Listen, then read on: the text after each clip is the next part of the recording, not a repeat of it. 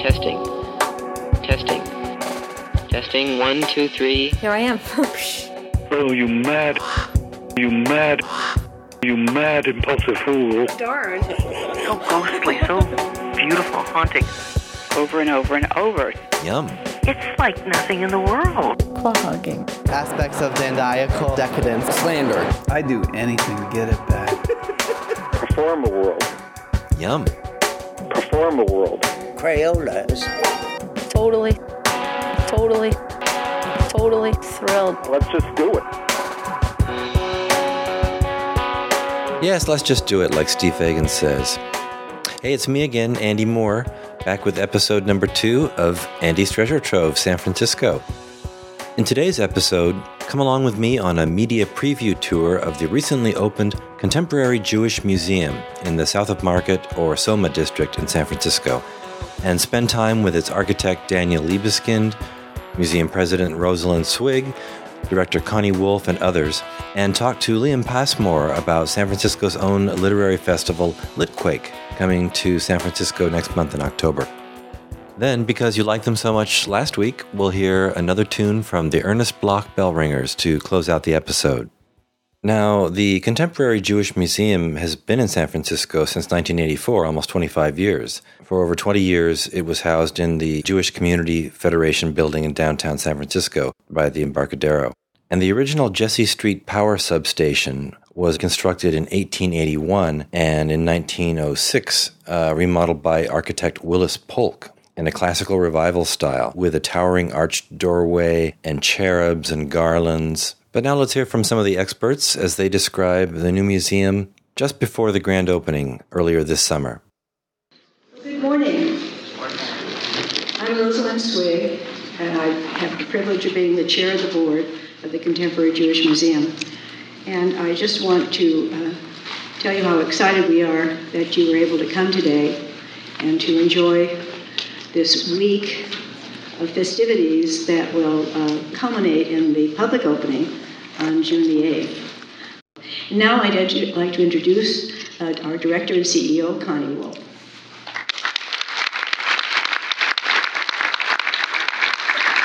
Thanks, Sissy. Um, welcome. This is my first time standing and speaking in this room, so it's really exciting. And I know that you're in for a treat today as you tour the building. Today, you're going to see a lot. We have not only a beautiful building to introduce, but fantastic exhibitions. We have with us four of the artists who premiered their new uh, installations for us. And I just want them, the four of them, they're sitting together. I would love for them to stand. We have Mierle Laderman Ukeles, Kay Rosen, Alan Berliner, and Ben Rubin. So we're just delighted.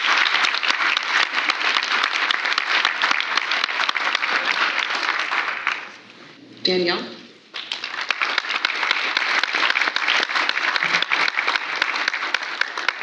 Thank you. It's such a thrill to be here and uh, to have you share the building uh, when it is opening. Uh, This building is not a regular building. It's a building in a great city, San Francisco. It's in the center of one of the most vital urban areas in the world. And to create a building that really speaks to the life of San Francisco, to the life of the contemporary Jewish community, to the traditions within this substation, which was really never uh, meant to, to have people but batteries, and to transform the energy that was once physical into the energy of creative, the creative world, of the mind, of the arts, of the imagination. That was really the challenge uh, to create this building. And this building is based on very ancient uh, traditions. Uh, I based it on L'chaim, to life. Uh, it is the most eternal and positive idea that Jewish people have contributed to the world. Uh, and, it, and it is really implied and implicated in all the spaces of this building, which we can uh, later show you. But in fact, the building has diverse uh, places. Uh, it responds to the fantastic programs that are part of this museum the exhibition spaces, the public spaces, galleries, uh, uh, places for installations, for meditation, for education. So, again, it's been a, really a great honor, a lot of fun to work on this building, uh, to create something that I think will be vibrant and that will speak of the Jewish contemporary contribution to the world, will bring people together to this wonderful area of San Francisco. And I think it will be a museum that will not only contribute locally, but it will have a resonance in the world because of its creative idea bringing together history and the new, bringing the old and the new together, and you will experience it in the spaces of this building and in every uh, angle that you look at. So thank you so much.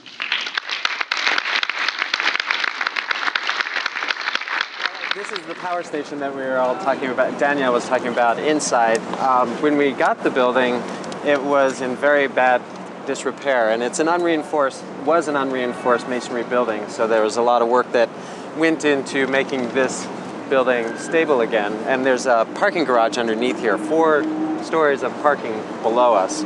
All the terracotta here you see is original.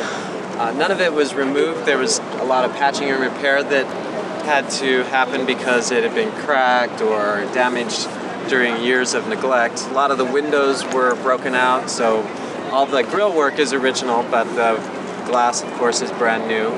Uh, you can see there's that vertical line to the right over here.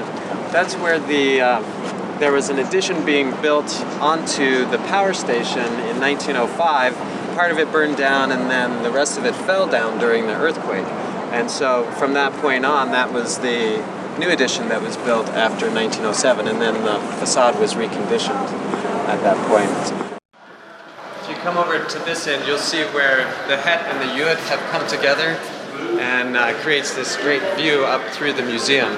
And there's one of the historic trusses that uh, is reappearing to the north side again. So you see that's the envelope of the power station, and then the het, this long soffit above us, is part of the het form, and then the cube is to the right. They didn't really want to put up any other walls in this space to display art conventionally, so it will be uh, interesting to see how this is used over the years.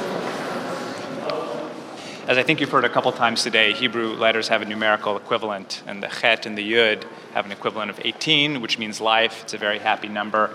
As if that wasn't enough, this room has 36 windows. 18 and 18 is double chai. It's kind of a double blessing.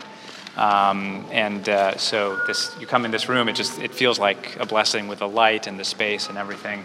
Um, there's another kind of mystical meaning with 36, which is in, in the the Jewish mystical tradition. There are uh, 36 holy people that exist in the world at all times, and if those people would not exist, the world would, would cease to exist. Those are the people that are anonymous, that tzaddikim, these, these holy, holy men, holy people.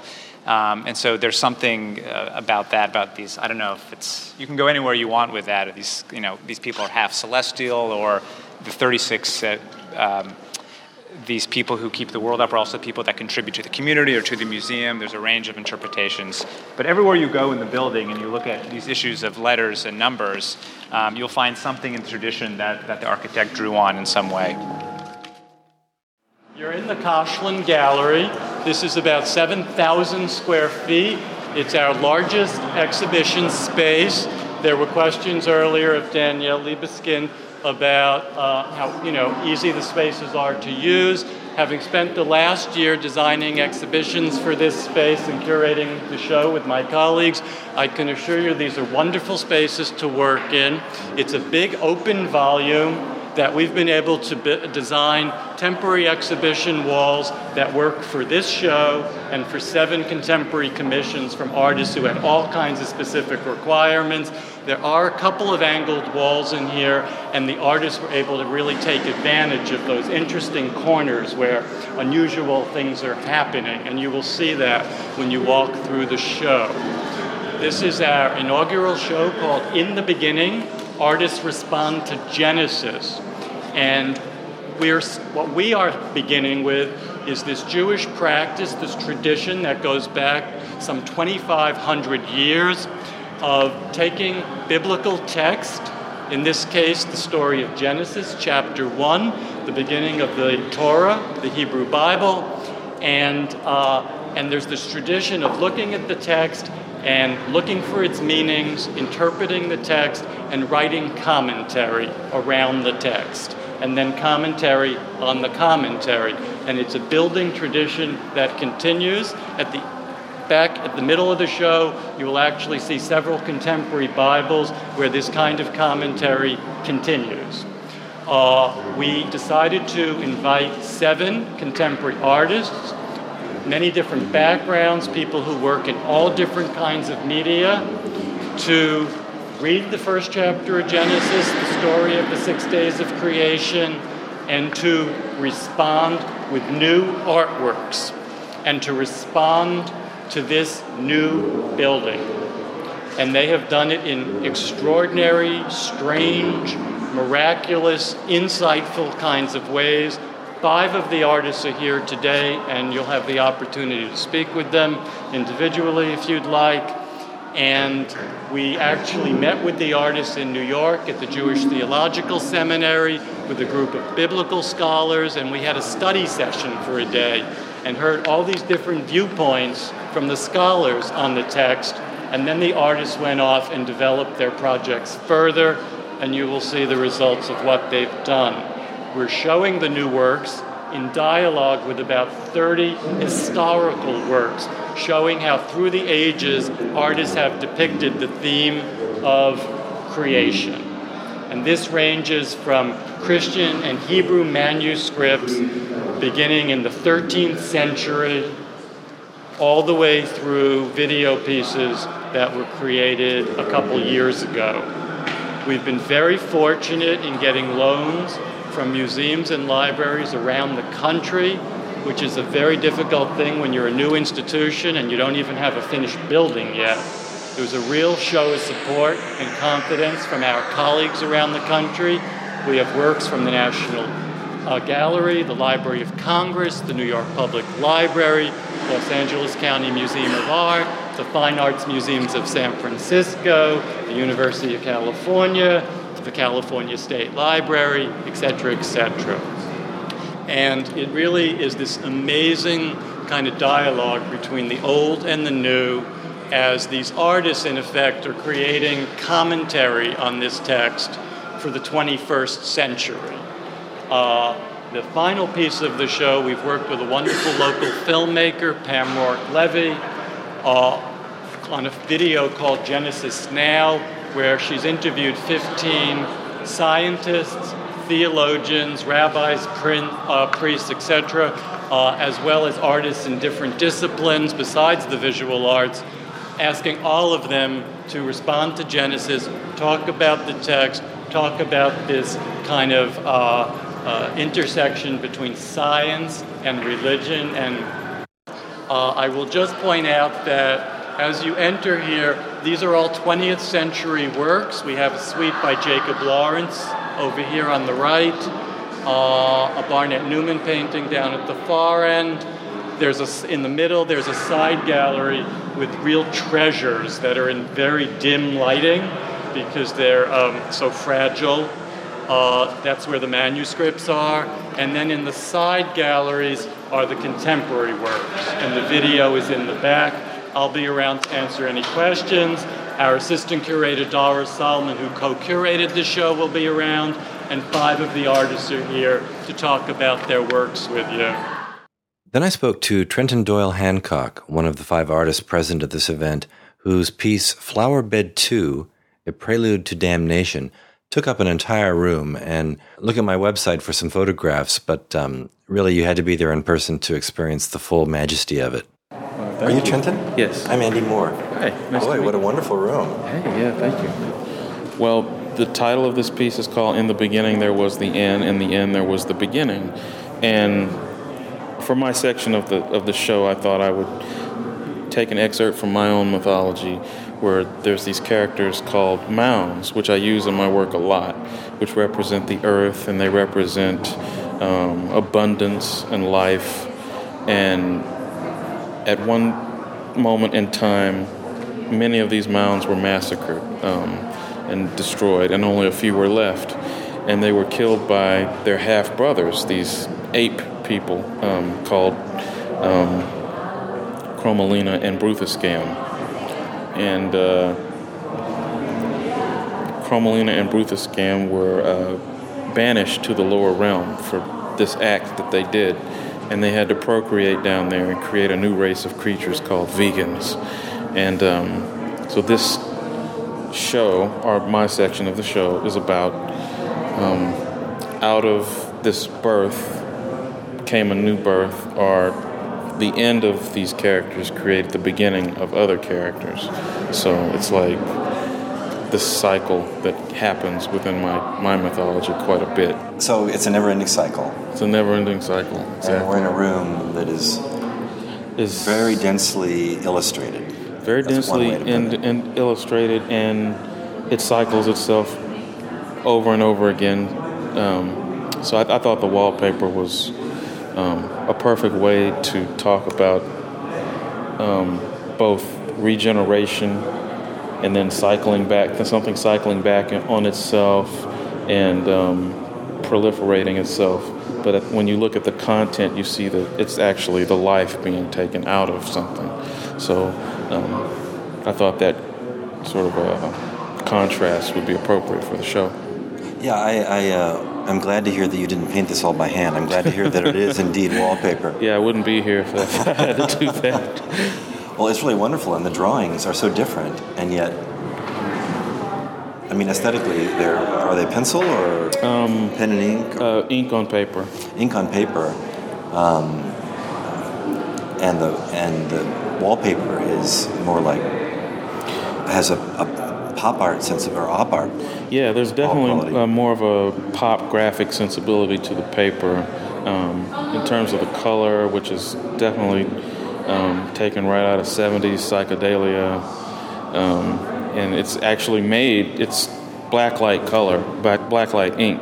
So, um, in optimal conditions, it would be glowing and be crazy right now. But uh, I see no black lights in this room. What's- Yeah. What, what happened? um, well, I think it's an issue of getting it dark enough in here for, for it to actually function. Uh-huh. But um, and when I created the, the work, I created it on different levels, like for it to work under natural, just regular light as a graphic motif, and then also does this whole other thing under a different light. Now I'm disappointed. well, and I think that maybe you know for some spe- some special event during the run of the exhibit, they should bring in black lights. I think that would be a great idea. I heard that there's these black light flashlights that people can just tote around. Yeah, that's a good idea. A great way to, I don't know, reveal the exhibition in a new way. So. Well, as the artist, do you have much power to you know influence a decision like that from the institution?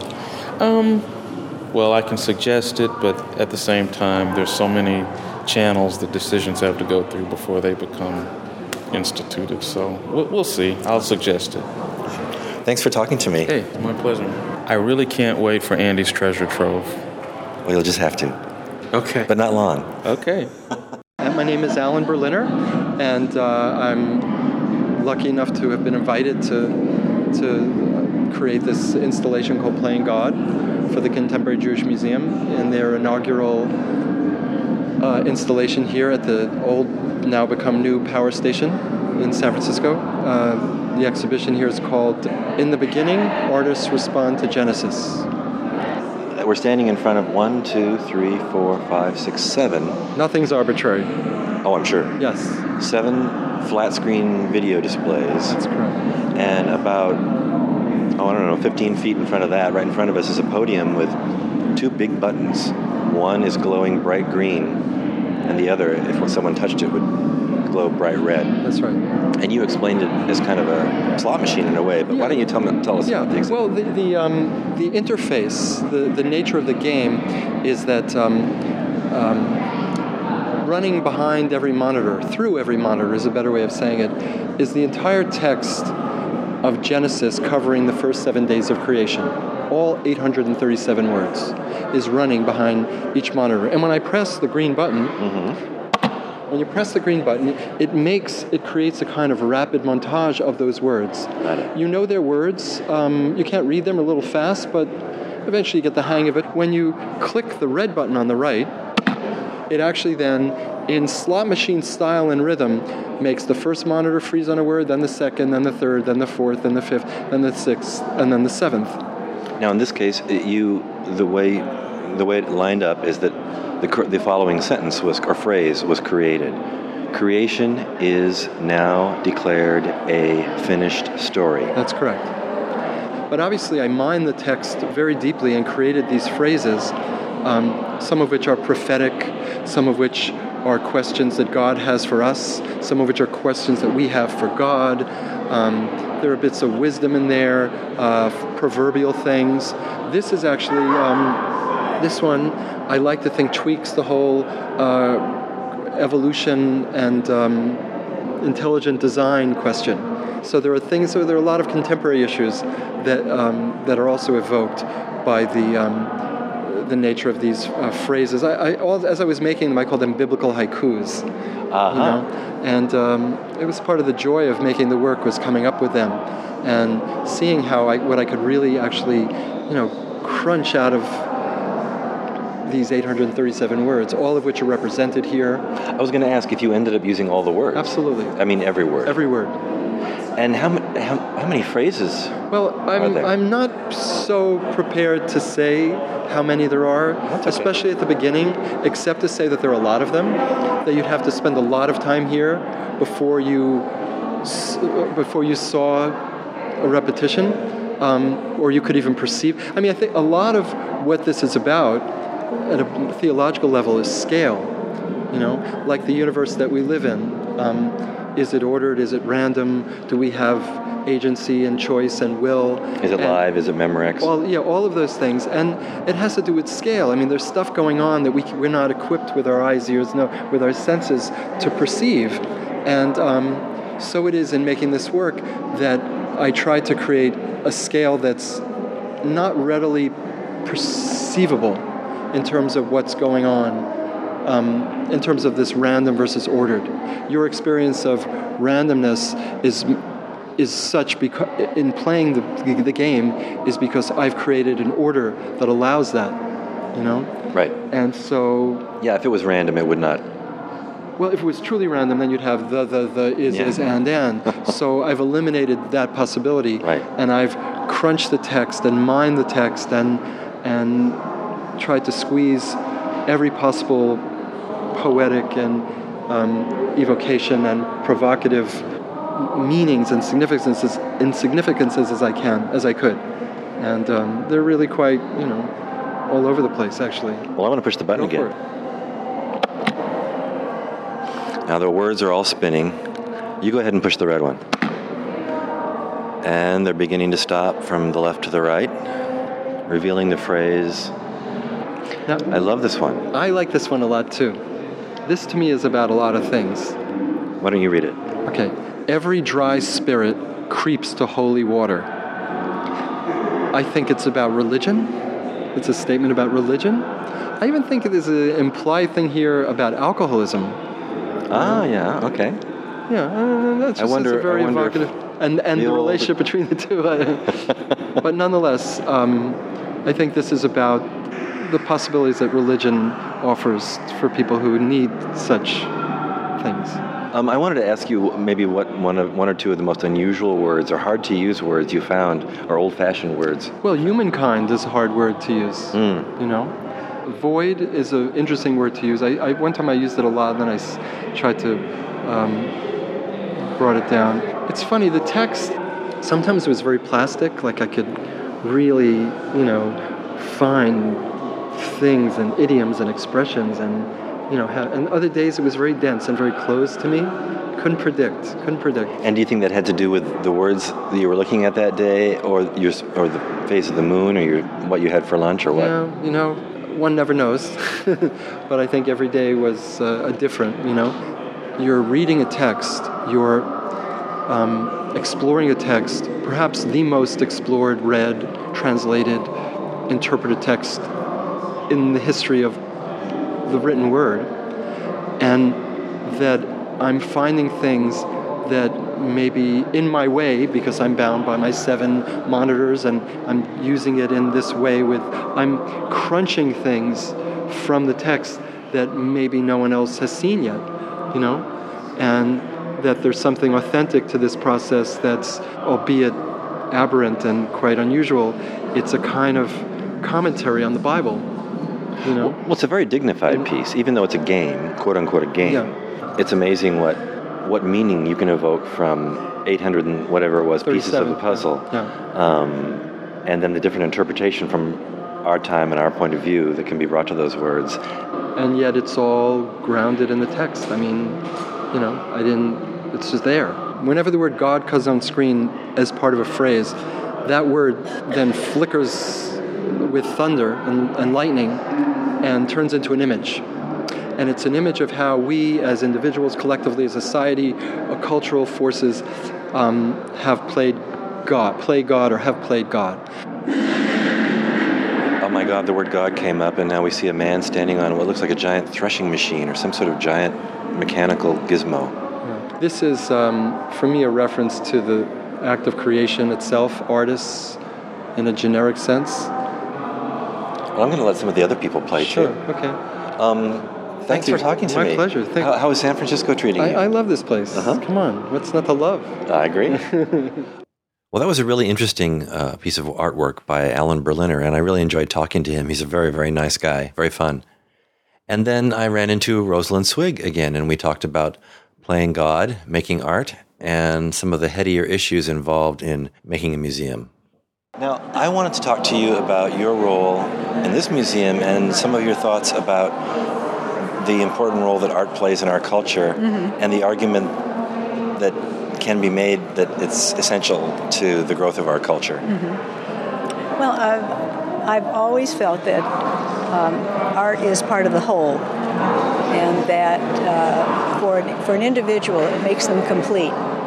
And if you take arts and culture away, then you just haven't, you're not a totally fulfilled person, nor do you have the opportunity to really embrace something that can be enriching and a learning experience and, and sort of an appreciation for other.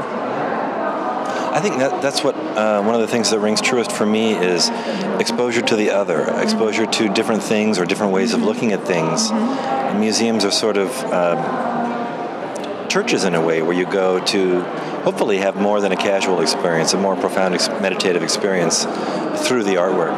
Well, I know that certainly in the last several years, uh, I've listened to architects who have talked about their structures, or museum structures particularly, as uh, sanctuaries and as chapels and so on. And, um, and that's, you know, whatever, whatever terms that they want to have, but they are I think museums are a place uh, for access, and I think they're a place for inclusion. People walking in should feel A, that they're welcome, B, that they're comfortable, and C, that they're going to be able to um, derive some benefit from what they're going to see. It shouldn't be, I don't think it should be proselytizing, but I think it should be uh, enriching. And I think those, I think those institutions are the most successful, and people come back. I think, the, I think museums should be a place to come and sit down at a bench, or if you have a cafe to go and have a cup of coffee, and just be in an environment where people are raising their own awareness to whatever the exhibits are, uh, and interacting. And certainly in San Francisco, where we have such a diverse community, and I think we have a very high respect for other cultures, uh, religious streams, and so on. Um, I think that it, that's a profound, I think that that's a necessity for uh, San Francisco and San Franciscans. And I think it's a profound message of what we're trying to share with the rest of the country that this is a, this is a city that really cares. And so, in this particular instance, you decided to um, do more than talk the talk. What was your role in, in helping to create this museum? Well, interestingly enough, uh, my husband and I uh, were part of the initial uh, idea of the museum. It, this museum in 2010 will celebrate 25 years, and it was housed in a smaller, in a building, very much much smaller, and uh, but there was always the notion to have a larger space, uh, and but we were we were part of that. There were maybe 20 or 30 others. And so I've always had an interest in it. And then because of our interest in the arts generally, it was something that we felt strongly about. The building that it was housed in is called the Jewish Community Federation Building, which is uh, uh, an umbrella organization for about 45 uh, agencies uh, that are in the city. And so just following along with what I say about the arts and how it's part of the whole, when the idea of having a museum uh, placed there was uh, proposed, we were very enthusiastic about that. And, uh, and so we, there's been a natural, continued natural interest. My husband served as the president in the uh, late 80s, and, um, and then I started my term as chairman of the board about this is my fifth year. well, it's an exciting and especially exciting year, I'm sure, to be part of this institution. Yeah, it's, it's wonderful. And the idea of having Daniel as the architect uh, is just just amazing, just amazing. And he's he's profound. I mean, he's got a very deep soul and thinks very, very deeply about um, Jewish history and what Jewish values bring to the overall communities. And so all the symbolism is a very natural thing for him. There's nothing forced here. He sees it immediately. And what I have always appreciated about this building, even when it was barely barely had form, you could see how respectful he was of the old facade, the landmark facade, and what he was going to do. So that there was no, the tension was all positive tension. And I've loved that from the beginning. I got that impression from his remarks that he yes, yeah. he not only had given a lot of thought to it, but really wanted to. He didn't want to wipe out the old. Exactly. He, he left the cherubs. Exactly. You know, exactly. that, that, that conversation. Exactly. Not that he could have changed those, by the way. You know, that's part of the landmark, uh, the exterior. We couldn't touch the landmark. They they cleaned it up and they fixed certain things, but couldn't be changed. But he didn't. Uh, he was he wasn't a. Um, it wasn't an adverse situation. He accepted Willis Polk and the quality of his design and what he produced, and then he did his design, and and I think you sense that. You walk into the building and you see those original trusses, and you see the the stark uh, Pardes wall, and there's a wonderful relationship between them, and you feel good about that and I hope I could be as objective as I can. well, you probably can't, but that's all right. Um, I, I, wanted to explain to our listeners that we've been hearing claps of thunder in the background. Yes. And have you had a chance to play God yet? I was playing God shortly. About 10 minutes ago, I was playing God. Oh, okay. It was interesting. It was really interesting. And, and the, uh, the, the, the loud noise came on, the imagery came on, and I had told the artist that I had walked by the exhibit before and had pressed the buttons, but I had never had the imagery come on. So that was sort of a surprise. All I had were the letters that came on. I actually saw somebody jump back when that thunder pealed. They, yeah, they jump back. It's yeah, kind of startling. Not expecting it, you know. well, thanks for talking to me. I look forward to Andy's treasure trove. I, I think it's a, a, a wonderful addition, and I think you'll have a lot of people looking at it and responding to it. Thank you so much. Okay, all right. Nice. nice thanks again. Thank you. See you later. Hey, Andy. Hey, Liam. How's it going? Fine. How are you? Well, I'm good. I'm here to escort you downstairs to your next uh, few interviews. I'll, I'll follow in your wake. Yeah. And remind me of over how many days and nights Litquake occurs. Um, nine days, October 3rd through October 11th, 2008. It's that you know that big arts and cultural weekend here in San Francisco. You got um, Hardly Strictly Bluegrass, you have Litquake, and of course the Blue Angels. So the Yeah. trifecta. Well, this show is about art and culture, and I suppose the Blue Angels are part of culture in, Yeah. in a particular way. Yeah, yeah, yeah. I usually call the mayor's office and complain. Oh, do you? I've given up the last few years because Yeah. it doesn't seem to make a difference. Yeah, it's like complaining about the color blue. You know, really. I call them blue, the Blue Angels of Death, oh, and and being you know some sort of a worrywart, I imagine them accidentally crashing into the Golden Gate Bridge and I always have that feeling. Yeah, they're anxiety provoking. They well, provoke- they're provoke they're loud, anxiety. screaming war machines, is what they are. Right. Be sure to check out Litquake this year. And from Screaming War Machines, let's segue to All Things Bright and Beautiful, another tune by the Ernest Bloch Bell Ringers.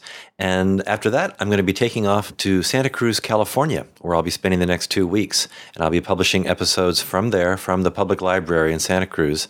If I can work out the details. So look for another episode in about a week. And please tell your friends about Andy's Treasure Trove, San Francisco. I appreciate it. Bye for now.